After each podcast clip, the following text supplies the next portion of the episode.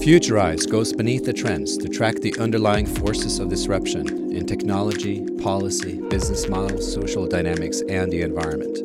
I'm your host, Trond Undheim, futurist and author. In episode 85 of the podcast, the topic is the origins and future of open science.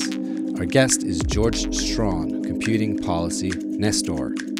In this conversation, we investigate the decisions that turned ARPANET into the global internet and the first ISP via educational institutions. We discuss the rise and fall and rise again of the Office of Science and Technology Policy at the White House, the role of the national academies in the US and abroad, the path towards open science with open access, preprint servers, and why big science publishers resist it. George muses on the role of science and data in the next decade. George, how are you today?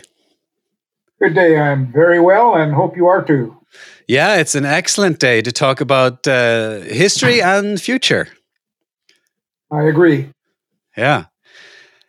Look, uh, George, you have uh, quite an illustrious career spanning a few decades of internet development from way back when there was no internet.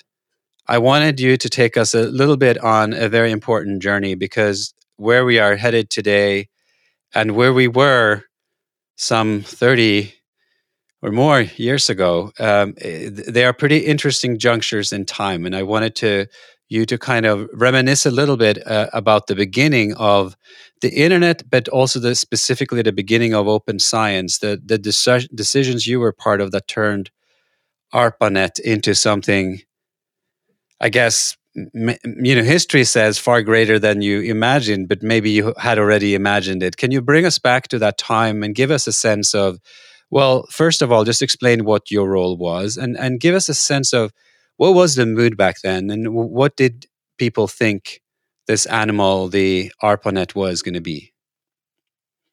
With pleasure. Uh, i'll mention before that that this happens to be the 60th year of my involvement in the IT industry. So actually, only the last half of my uh, career has been specifically internet focused.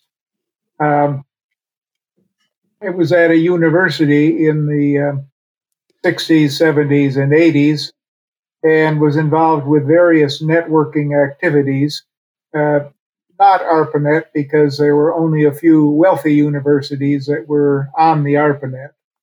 Uh, but we developed some local things. I actually spent a year with a computer networking startup in 1970.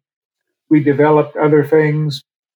By the mid 80s, uh, the um, computer science community was moving toward uh, using the TCP/IP protocols regularly uh, because uh, the latest version of Berkeley Unix had TCP/IP in it.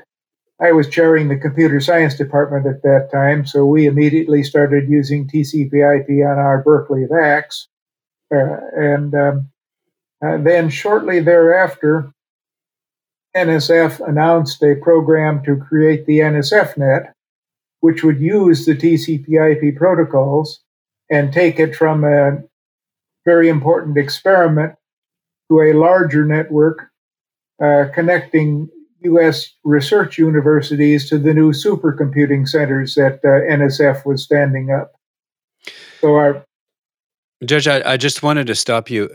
Back in the days, as you recall it, was there anyone that had the idea of this becoming something different than just connecting more more and more researchers. And and and just also even just that as an objective what did you envision was going to happen over that network? Well uh, we had uh, the best of all possible worlds in that i'm sure that our most leading visionaries knew that this could be a very important development in the future.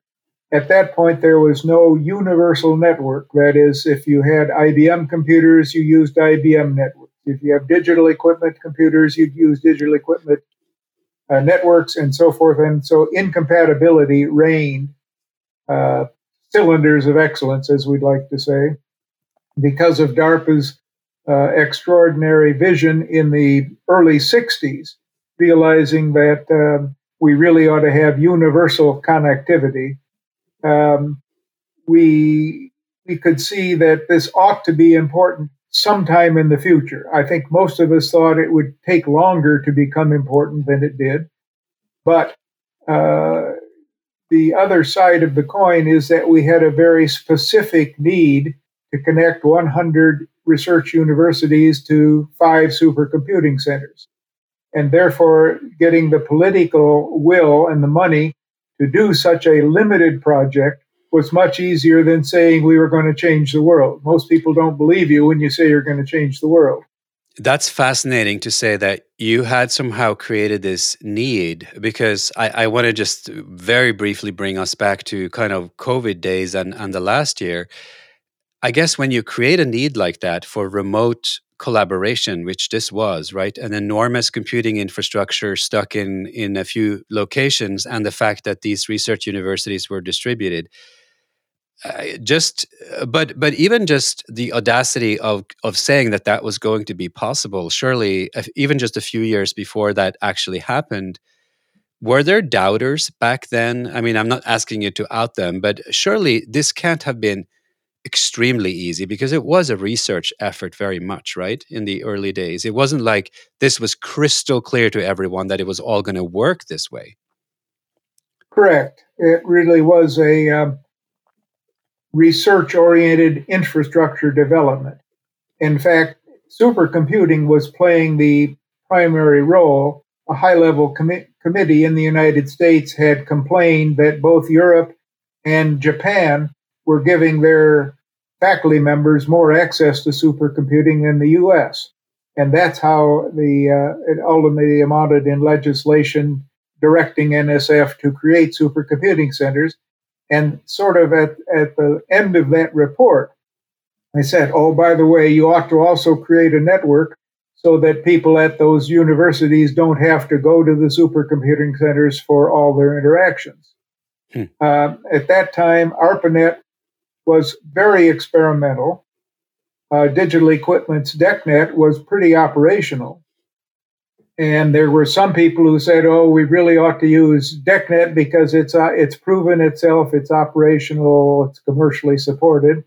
The ob- obvious other argument, yes, but it limits you to digital equipment computers.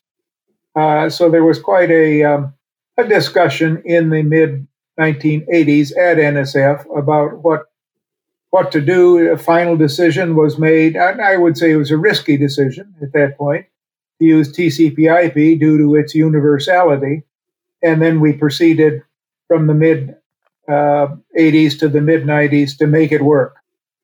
Well, I'm fascinated by that because you know I know that you have a long-standing interest and obviously experience in interoperability, it, and it seems to me that at several junctures during this internet history, there were choices that could have been made to arguably kind of close it off to people with only a specific type of equipment. And by that token uh, either a certain socioeconomic group or a certain professional group or, or even an elite group of universities.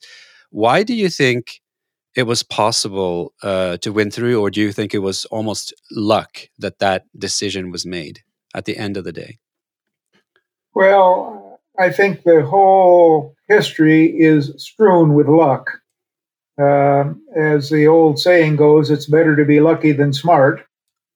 And it turns out at every point, decisions that were made were made uh, to favor openness as opposed to favor close, closedness. That is, soon after we be, we had um, uh, put the hundred research universities on the network, uh, many people were saying, at least quietly, you know, networking is going to be important for much more than supercomputing access. And so NSF launched a program to encourage the rest of higher education in the United States to also connect to the internet. The internet had been designed very um, appropriately in that um, it's a, it's a three tiered network the NSFNet backbone, which stretched from coast to coast, and then regional networks. There were seven or eight or nine regional networks around the country. because uh, each one had a few research universities in it. But then NSF gave awards to other universities and colleges to connect to those regional networks. And the regional networks were anxious to uh, expand their membership to pay their costs. They did that. The other colleges and universities began to connect. By the time I went to NSF as the NSFNet program officer in 1991, there were, um, oh, say, at least 500 colleges and universities already on the network.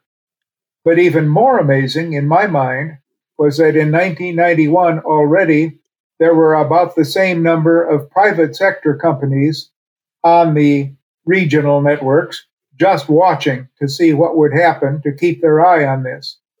So, in my regard, I think the commercialization of the NSFNet began in 1991 as opposed to 1995 when we retired the NSFNet and the commercial providers took over entirely. Well, uh, and that brings us, uh, you know, uh, eventually it's going to bring us to to our contemporary days uh, because there is this constant, I guess, oscillation between you know public and private interest, and you can't really build something as important and big as as the internet without the collaboration of of many many different actors. But uh, bring us bring us then. So we are now in the early '90s, and uh, tell me about how science is doing generally throughout this period, because you know we are talking here about the origins also of open science. What, yeah. Was science a shared reality among, well, obviously among these research universities, and then the U.S. government at that time was, uh, I guess you could characterize it as it was in a heyday and optimism or there were tasks that the government really trusted science to do. How, how did that evolve in this period? Well, open science meant something entirely different in the 1990s than it means today. In fact, it meant in the 1990s about the same thing that it meant uh, since the uh, 17th century, when the Royal Academy in Britain suggested that scientists publish their articles rather than keeping them private. Uh, so open science meant then, and of course still means to a degree today, when you have results, publish them in peer reviewed journals so that other people may see those results and build upon them for their next contributions to science. Uh, there wasn't enough data, and certainly the data was not interconnected well without the internet. So open science did not involve data or other artifacts. It was still uh, openness meant openness of publication and nothing else. Yeah, no, that's very interesting, and we'll we'll get to the role of data soon enough. Uh, but you you have had more than a, a little share of this uh, experience around the national academies, certainly in the U.S. So if I look into the history of the national academies, there, what the first one I guess was started in 1863, and then they kind of rolled on. There was another one in 64, and then in 1970. I don't have exactly the the names of which of these academies started when, but you uh, at some point uh, in your career have, have been in and out of the national academies. What kind of an institution is that, and how important have they been to science overall?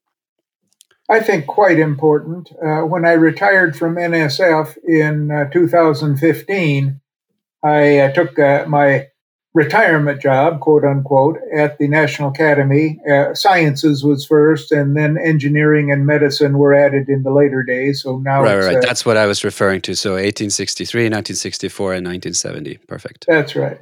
the original goal, of course, was to give the government access to scientific expertise when they ask for it regarding uh, projects and, and future of science and so forth. Uh, my opinion, it's been extremely important over the course of my career at professional meetings uh, around the country uh, speakers would stand up and say, I recommend that you look at this new report from the National Academy of Sciences, which I think is very important and which is going to direct the future of science in, in this way or that way or whatever. So the ability, actually, the Academy has two goals. It's honorific in that the top scientists, engineers, and medical people are elected to the national academies. And then it's the other is the working opportunity to collect not only those members, but also other distinguished members of the science, et cetera, communities to produce reports that uh, will be important to direct the future of uh, scientific enterprise and engineering and medicine. Yeah, it's a curious and uh, you know obviously historically a very important institution. I do feel that you know starting with my generation and younger, it, it hasn't really had the kind of visibility that makes us to look at these academies as other things than almost like historical uh, anachronisms, uh, which is kind of strange, I find. How do you explain that the academies have such a low profile comparatively? I mean, there there are, of course, famous scientists of today, but I wouldn't say they're famous because they're recognized as members of one of the academies. So maybe I'm wrong about this, but they don't seem to have the kind of public profile that they must have had, you know, in the early years. Well, I'm not so sure that the uh, profile has changed. It is a low key uh, organization. I think that for any um, scientist, engineer, or medical researcher who is a member of the Academy, you would find that that is definitely features prominently on their biographies. Uh, sure. It's a great honor, and if they're applying for another job or whatever, it would feature prominently. Mm-hmm. Uh, it might even be mentioned if there's a public uh, relations activity uh, about a contribution somebody has just been just made. They would probably include. Oh, and they're also a member of the National Academy of Sciences. So, yeah, I was, I guess, more talking about the institutional power, but then maybe that's also my ignorance. You know, yeah, uh, like well, you pointed out, you know, in the, the Royal Society, right, 1660, we're talking here, the first scientific journal, Philosophical Transactions, you know, five years later, those were grand statements. They were firsts, right? It was the first journal. People didn't know what a journal was. It hadn't existed, I guess, uh, you know, until correct. that point. Um, well, then bring us up to up to today, and uh, so so these academies in the U.S. So starting 1970, we had the the, the last one sort of come, come on board. Um, what has happened then with uh, both sort of the the academies as institutions and then kind of the public endorsement of science? I know you were also involved with the Office of Science and Technology Policy at the White House, which I believe is an institution uh, that started in 1976. Tell me what, what, what happened to that institution? Uh, OSTP is still there. It uh, tends to have more prominence with uh, Democrat administrations and somewhat less prominent with Republican administrations, but it does continue on. Uh, for example, Republican administrations may not add to the director of OSTP to the title uh, President Science Advisor. Democrats always add President Science Advisor. And this year, President Biden, in fact, has raised that to a cabinet position. So now the director of OSTP is a cabinet member as well as a science advisor. Let me comment just one minute further on the uh, profile that you were talking about. Remember, the original goal um, that uh, Lincoln signed into office was to create an uh, entity that would give the government advice on uh, uh, scientific matters. So that's often a, um, let's say, a, a, low key, not necessarily a high public visibility, but we write reports that many times are very influential in the government's determining what scientific programs to put forward. So um, uh, things like accepting uh, supercomputing as important, accepting networking. I mean, since the internet, there have been several National Academy reports talking about the importance of the internet, and these influence government programs and, and government legislation. So uh, it may be a publicly a rather quiet activity, but from a policy standpoint, I think it has been and remains quite influential. Yeah, no, I, I accept that point. So as we are then moving more towards the the later '90s and the early 2000s, uh, bring us in on, on on what then starts to happen in open science and how this new group of uh, by this time fairly influential science publishers. So this new group that we haven't talked about yet starts to emerge on the scene with uh, obviously not just one journal, but a plethora of journals, and there starts to become a business model around publications that uh, starts to take some prominence. How, how would you uh, uh, describe that movement, and uh, and what is happening to it now? Well, of course, the first business model around scientific publications is around paper journals. And that has been in existence for several hundred years. Uh, 17th and 18th century, fairly small number of journals, 19th and 20th, an exploding number. After World War II, a huge number of journals as the whole academy uh, uh, expanded very, very greatly. Um, as soon as the internet came on the scene, people could see, oh, wait, we need to have electronic versions of the journals, not just paper versions. Uh, this was a, um, I think it's fair to say, a conundrum for the traditional science publishers, who by this point are uh, an important industry worldwide and uh, an important lobbying influence with governments, uh, because they could see their uh, subscription to journals model of financing uh, under threat.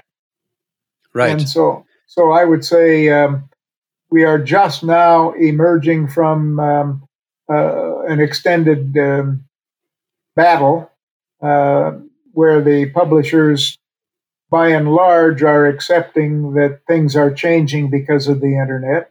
Uh, you in Europe uh, uh, know that even better than we because Europe has been taking a lead in terms of uh, national efforts to um, break the subscription model uh, to journals, uh, moving moving forward into an, an internet-based model. Um, it's um, and, and and it raises the whole question of what is the future of scholarly communication if you've got enough disk storage, enough computing power, enough, enough networking connectivity, all of a sudden you can all of a sudden you can think about, well, is the article the only thing we should be publishing? Should we be publishing our data? Should we be publishing our workflow methodology and other aspects? In other words, in this new century, the idea has dawned on people that all outputs, all science outputs, data, articles, software, you name it, can be and should be published because it will give other scientists, again, more to stand on as they reach for the, the next level of, of uh, development. So there are a bunch of terms here that were hotly and are, I guess, still hotly debated. Although, like you pointed out, in Europe, the the grand bargain seems to have been somewhat struck open access how do you explain that term? It, it is so, somewhat hijacked also uh, you know uh, it, it can have a, a, lot of different meanings. Yes and then very very lately the uh, the concept of a preprint has gotten i mean certainly with covid it became something almost on everybody's mind. If you were you know interested in what was happening everybody was reading these preprint articles. But first of all the notion of open access how, how old is that notion? I mean does it was it born with the early internet? Uh, i think so. Um, the um, and as you say it has many definitions so it's probably best to give a definition and then see if we uh, if that's useful. Um, what in the U.S. and I suspect worldwide, what we said is, if if a scientific resource is available for open access, that means that you, the user who wants that information, has to provide for yourself an internet access, and beyond that, access to the resource, data, articles, whatever, should be free, quote unquote. We know that those are expensive to maintain, but um, if the uh, if the expenses can be borne by other models, then you greatly expand the reach uh, to uh, le- to non-research intensive universities, to uh, countries around the world, etc. Uh, you really do have open access, just like was the original 17th century goal. It's just now you have many, many more people have access to much, much more resource. Right. So preprints. Ah. What what how what would you well, wh- when did that originate? Has, you know, these preprint, the electronic preprints seem to me a very recent invention. But the, well, the notion of circulating drafts is, of course, not new. Well, um, surprisingly, well, ju- just like when the uh, internet went public in 1995 after NSFNet was retired and the private sector took over, uh, it was just at that time that the public at large became aware of the internet and had no idea that its development had been going on for 30 years. And the situation is similar with preprints because that concept and the first preprint server was developed in the early 90s, 30 years ago. That's incredible. That was Paul, news even to me. I would never have thought that that was that early. Yeah, Paul Ginsparg, a, a physicist who was at Los Alamos Laboratory at that time and subsequently moved to Cornell University, uh, approached the physics journals and of the National Physics, uh, the Physics Society and said, I'd like to put up this preprint server and I'd like you to agree that that does not constitute prior publication and therefore that articles on the server should still be available for publication after peer review in your journals. Uh, to the great credit of the Physics Society, they accepted that suggestion and so arXiv, the original arXiv, spelled A R K I V E, was stood up in the early 90s, immediately took off in popularity in physical sciences, then was expanded somewhat to uh, a few other disciplines. Now we have bioRxiv and other types of archives coming up. Uh, I think this was um, one of the seminal developments and as you see, it was a policy development that was uh, uh, orchestrated first by the American Physical Society that enabled that. Uh, and um, and so so for 30 years, scientists have been able to pre-publish their articles, getting uh, peer review, uh, informal peer review from the community at large. They also uh, show their priority by the date that they put it in the uh, in the the preprint server. Um, and there's an article. Articles appear in the um, Science magazine from time to time, which describes it. Uh, so any scientist will say, "Well, I go into the office in the morning. I look in arXiv to see if anything new has been published in my area. After that, I go to the lab and start working, knowing that I have done the lit- all the literature review that I have to. So, uh, greatly in, in, improve the activities of individual scientists, get the results out there sooner, et cetera, et cetera. So, I, I consider this uh, to be one of the seminal uh, advances, as I say, 30 years ago in the direction of open science. So it strikes me as you're talking that so much of the development that we come to call science or you know we learn as individual science results they are shaped by this interplay between government regulation and uh, you know obviously funding which is an aspect we haven't talked so much about but but also private sector and these institutions and these decisions that you, you know professional academic societies make and, and these trade-offs. So there's nothing here that's given. There's no such thing that there's no there doesn't seem to be a necessary path that science has taken. It seems like they were all decisions all along yes that's right uh, that's another example of better being lucky than smart although i would say the american physical society was smart uh, and ahead of their time in making that decision to permit pre publication of articles that would subsequently occur in their journals. Uh, but every time there are, everything is, in my experience, everything is contingent. Nothing preset. You go down a line, all of a sudden, uh, using the military term, there's a salient where if you move forward in that direction, you can make more progress than you expected the day before, etc. Bring us into uh, the mindset of w- what might be a big science publisher today, like a Reed Elsevier, Taylor and Francis, Wiley Blackwell, Springer, Sage. I mean, you name it. These are maybe the top five.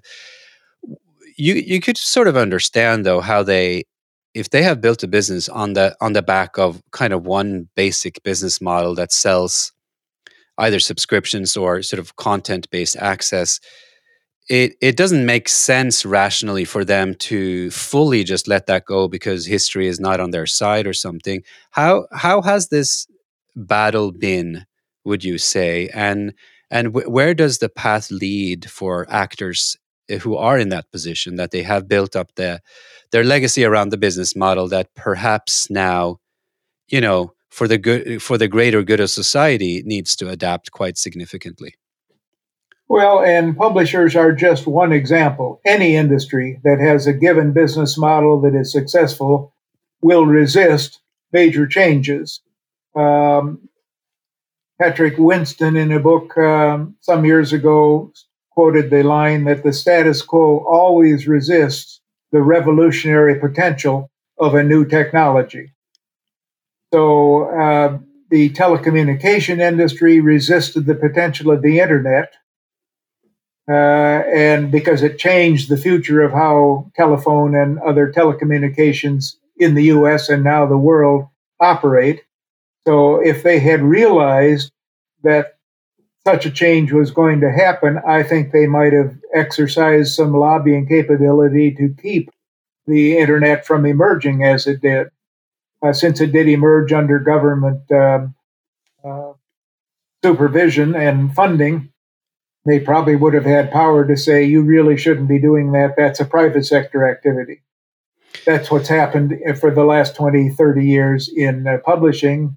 Uh, the breakthrough was uh, at the U.S. Uh, National Academy, uh, or at the U.S. Uh, National Institutes of Health.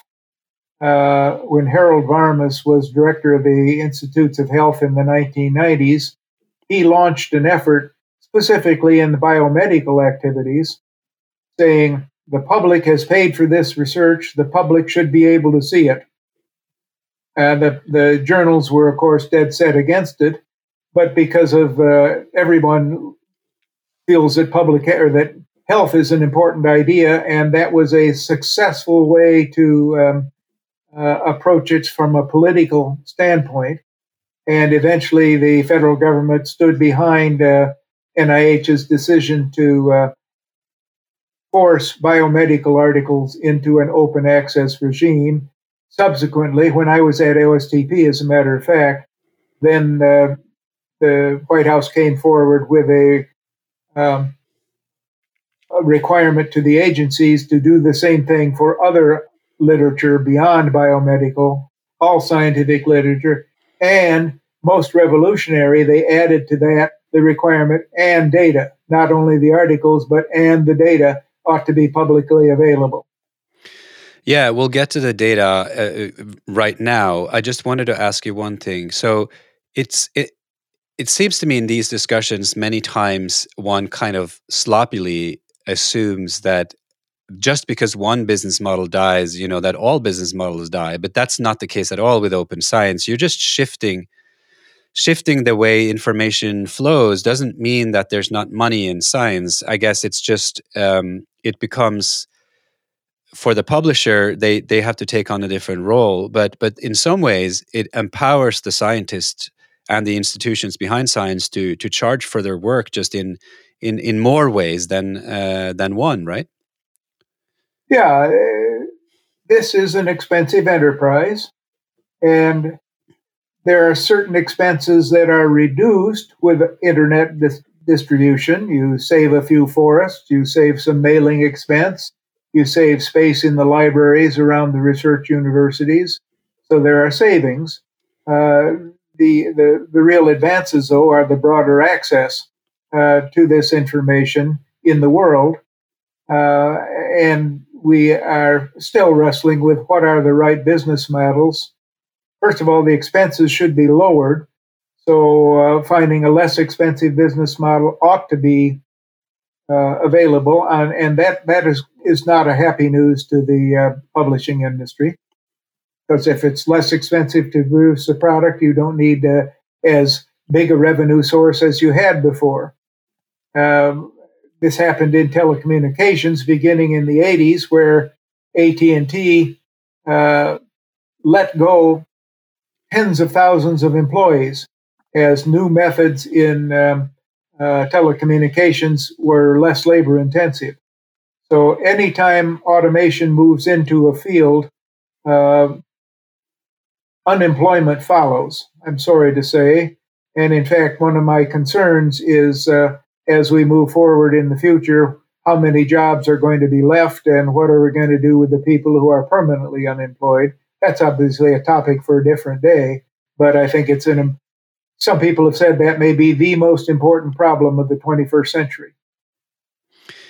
Well, so that is a larger issue. Um, let's let's uh, hold on that discussion for a second because I wanted to get to your data point, uh, and and but also this notion of science 2.0, and potentially that the two of them are slightly related.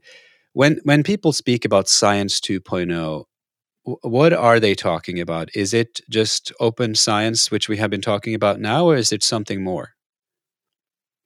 Uh, that's a good question. It turns out that's not a term that's been uh, widely used in the United States.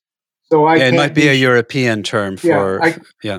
I can't be sure what the definition is. I would hazard the guess that yes, it means publishing all uh, science outputs, not just journals, journal articles. Right. Um, so, so tell me more about your notion of data because I know you're keenly aware of the importance of, of data in you know as opposed to just publishing the the article uh, about yes. the data. Tell me yes. how that is evolving and how you think it will evolve. You know, with the role of science and data as we move into the next decade that we've you know have begun with a bang here. Yes, um, I think the last. Um, 25 years, let's say, have been network centric because of the emergence of the internet and then the emergence of huge application providers on the internet, such as Google, Amazon, Facebook, etc., uh, has made it central to the economy in uh, good ways and bad. Of course, as uh, as the uh,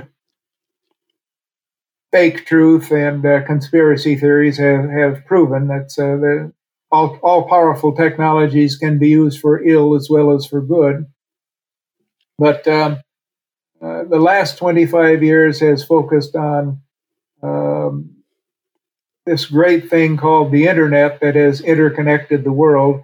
The next 25 years will be focused on data uh, in the same sense that the last 25 years was focused on on the internet. Um, I, I, like to whimsically describe three eras of computing. The first era of computing was for isolated computers uh, before the internet. The second era of computing, which we're in right now, is connected computers, but uh, data sets that are not interoperable. So the computers are interoperable, but the data on the computers are not interoperable. Um, some years ago, one of the networking companies uh, had a marketing slogan which said, The network is the computer. Well, it, it certainly is now, right? When you use an app that's connecting not only your computer, it's connecting the server, computers, etc. The network is the computing resource you're using.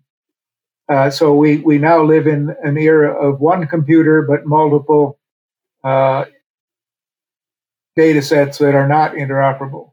In the future, the ideal world will be one computer and one data set, in the sense that if all the data sets in science or beyond that are interoperable, then the ability to combine data from different areas becomes immediately uh, much easier and much more progress will be uh, will be available. Uh, so, um, well, that's a fascinating vision, uh, George, because I see you know immediate applications, and of course, so do the the Facebooks of the world, right? Because in in essence. You could, uh, you know, if you just uh, mention health and think, you know, the kind of coordination you could do if you had a global data set on any individual aspect or or thousands of aspects of, of of all human beings what you could do with that but but it of course goes beyond health uh you know and in, into just everything other, science, Everything. any yes. observations, the environment, right. right? All of the coordination problems that we've been plagued with. And commercial activity as well as scientific activity. So uh, it is a, a, great goal. It's not easy. Uh, and by the way, I don't think it'll be done by one data set somewhere on subtopic. The goal is to still have billions of data sets, but have the, the metadata and the other activities that permit interoperability between the data stored different places in different formats.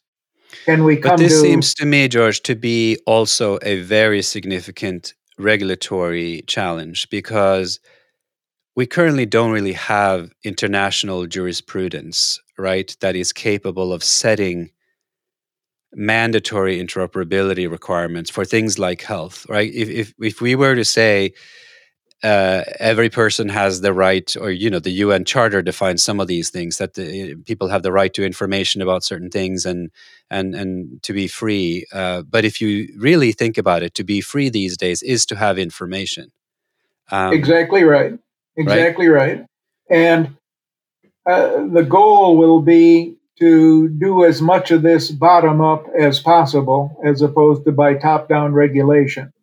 The ideal, which probably isn't achievable, is that uh, we develop the technology and subsequently the laws and regulations which support developing interoperability um, interfaces, let's say, between different uh, data sets, and, um, and, and people realize the benefit. Uh, I think we, the, the, the, pandemic has given us a, a, interesting, and, and that's, that's too mild a word, uh, a wake up call that the world could have responded much better had data been interoperable at this point. Now, many sure. of my coll- many of my colleagues have been spending this uh, uh, virus time pushing interoperable standards so that when, not if, but when the next pandemic hits, we should be in better shape with interoperable data that will enable a more uh, vigorous scientific response to the uh, to the technical issues.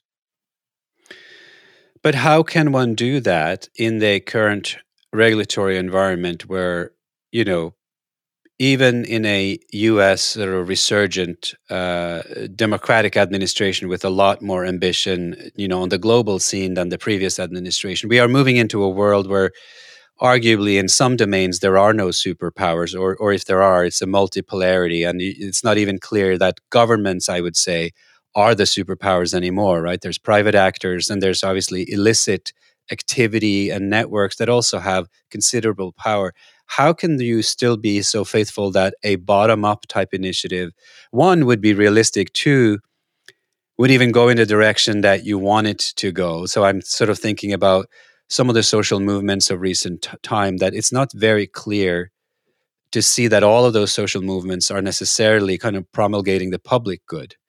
So, in other words, there's there's nothing to me um, in nature that would mean that we would all kind of converge around interoperability. It is a decision to make, and it does have. There are always losers in interoperability, right?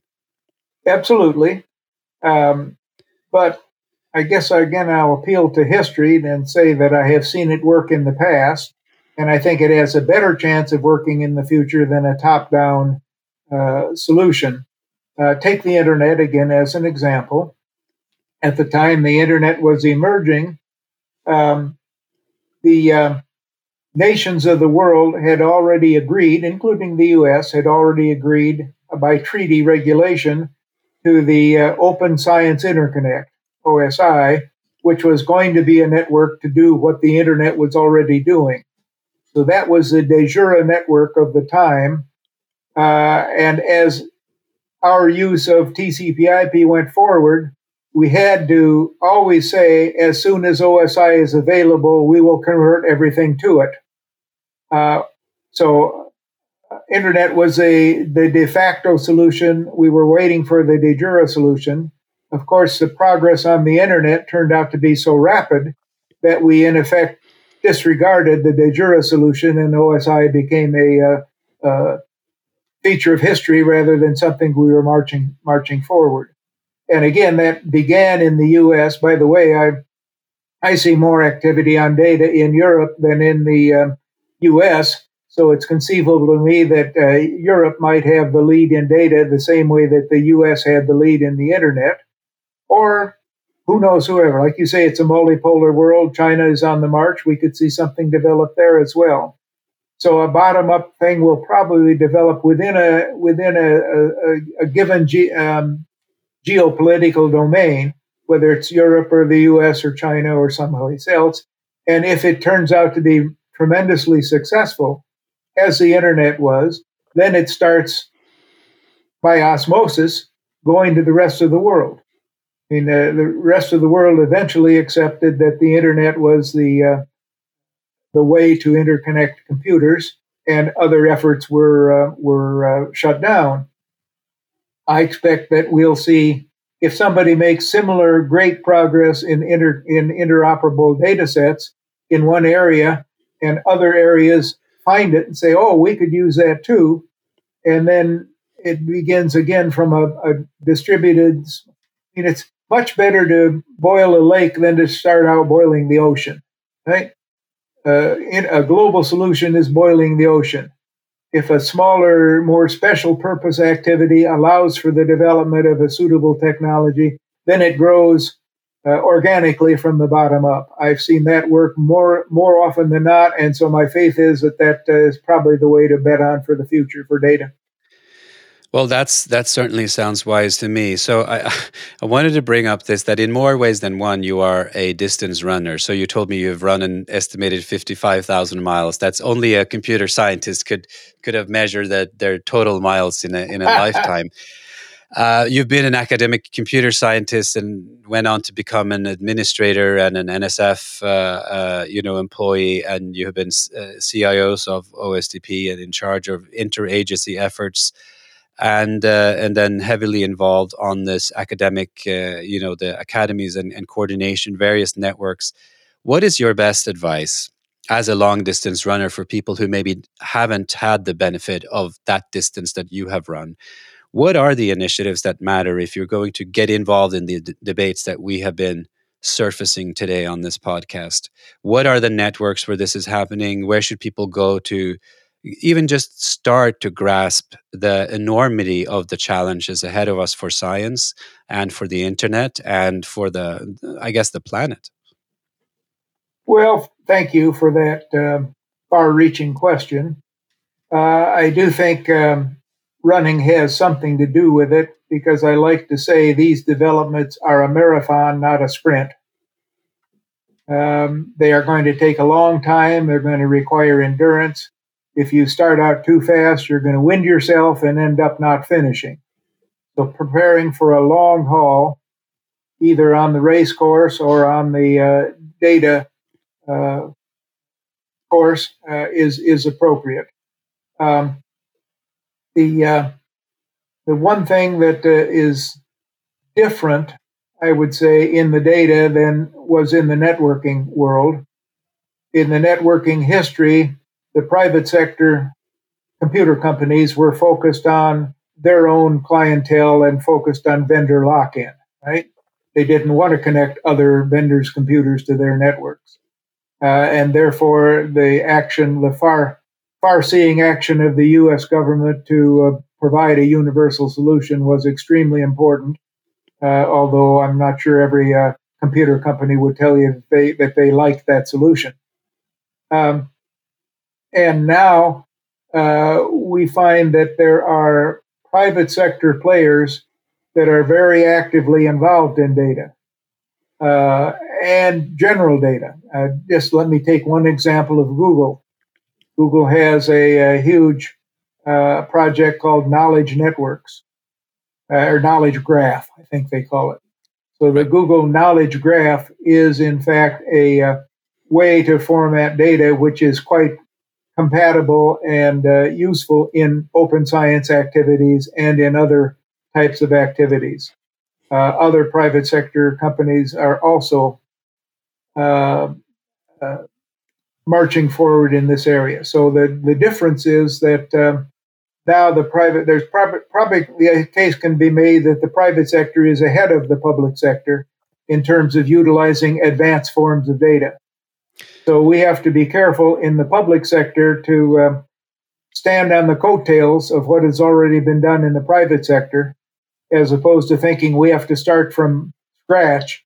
When uh, I think the private sector has played the role that DARPA played in the networking di- directions and now we have to make sure that we form a, a new form of public private partnership. Uh, in the internet, the thing that made it work was, was excellent forms of public private partnership. We need new forms of public private partnership to bring this off. I mean, our goal is to make sure that whatever is developed by the private sector supports the goals of science as well as uh, public search and game playing and so on and so forth. So, a, a closer alliance with the private sector which brings its own difficulties, of course. Uh, but but still, I think that's that's something I would watch very closely for the future. That sounds very wise to me. So I, I hear from you, uh, the long distance runner, a kind of a cautious optimism that some bottom up, and you know the the notion of bottom up is complicated here because you're not talking about some people in a forest uh, who are you know, isolated from everything else. I mean, bottom up, it, it just means that there's not a top down, overly specified regulatory regime, but it, it emerges from the players in that are currently in the space of data. Uh, but you seem cautiously optimistic that this that a well, better direction can emerge. That's right. I'm I'm um, well. Let's put it this way. I'm I'm only cautiously optimistic in the short term I'm very optimistic in the long term. This is just too good a thing to do that human society will do it eventually because we will all recognize the importance of it. There's a journal, new journal called Data Intelligence that uh, uh, I was involved in producing a special issue just recently. In fact, I think it just hit the uh, airwaves. And the article that I authored was entitled Open Science and the Hype Cycle. The uh, consulting firm Gartner had created something called, they called the hype cycle uh, some years ago, that saying that many technologies go through a, a peak of expectations and then a, a, decline into a valley of despair after they found out it wasn't a silver bullet to find all problems, solve all problems. But then for those technologies that really are going to uh, amount to something, we climb, climb back up onto a uh, plateau of productivity. And I think we are at uh, a peak of expectations with open science right now. And I think we have a number of problems yet to be solved. And so I, I simply warn my colleagues that over the next decade or so, there might be periods of disappointment, disillusionment, because it didn't develop as rapidly as we thought. But I, am convinced that this is such an important development that it will occur over the long term, and we will hit a, a plateau of productivity, and that that's stating it too mildly. I think in science's case, I think the uh, the plateau we will hit may be a, as revolutionary as the original open science a decision in the uh, 17th century to publish scientific articles. I think it's that important. Well, I wanted to end on that note. Those are certainly big, uh, big thoughts and big developments. I, I would like to think that we are in that era. We certainly seem to be in an era where there's so much going on that uh, there suddenly is a job for people like me again, who who who aim to kind of discuss the future. It, it, it, seemed to me like the last few decades, uh, people have all been futurists in that it it has almost seemed like we all knew what was coming, and everyone was sort of like a futurist would be out of a job because it was so simple to predict what would happen. But I think COVID and other things have reminded me and others that uh, the future isn't as easy to predict, neither the direction nor the speed, and um, and that's a good reminder, I think.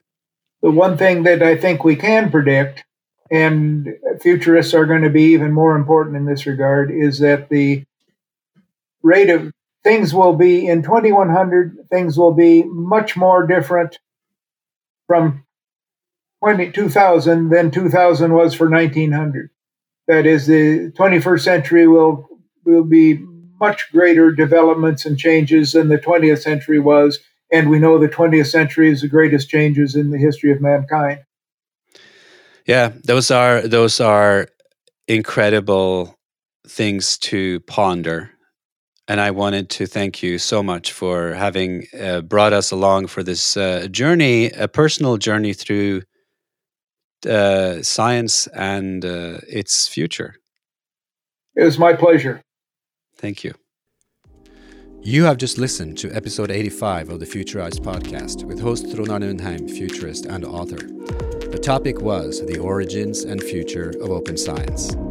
In this conversation, we talked about the decisions that turned ARPANET into the global internet and the first ISP via educational institutions. We discussed the rise and fall and rise again of the Office of Science and Technology Policy at the White House, the role of the national academies in the US and abroad, the path towards open science with open access and preprint servers, and why big science publishers resisted. George mused on the role of science and data in the next decade. My takeaway is that the origins of open science and the internet were a combination of savvy futuristic planning and surprising twists and turns. The magnitude of the changes have been felt by all. The future of open science still looks open ended, but the promise of bottom up self regulation is more alluring than the alternative, a regulatory grab to avoid damaging lock in effects. Data is a new business model, but the holders of big data become the arbiters of human destiny. Can we achieve George's vision of one computer, one dataset? The implications would be world changing. Thanks for listening. If you liked the show, subscribe at futurized.org or in your preferred podcast player and rate us with five stars.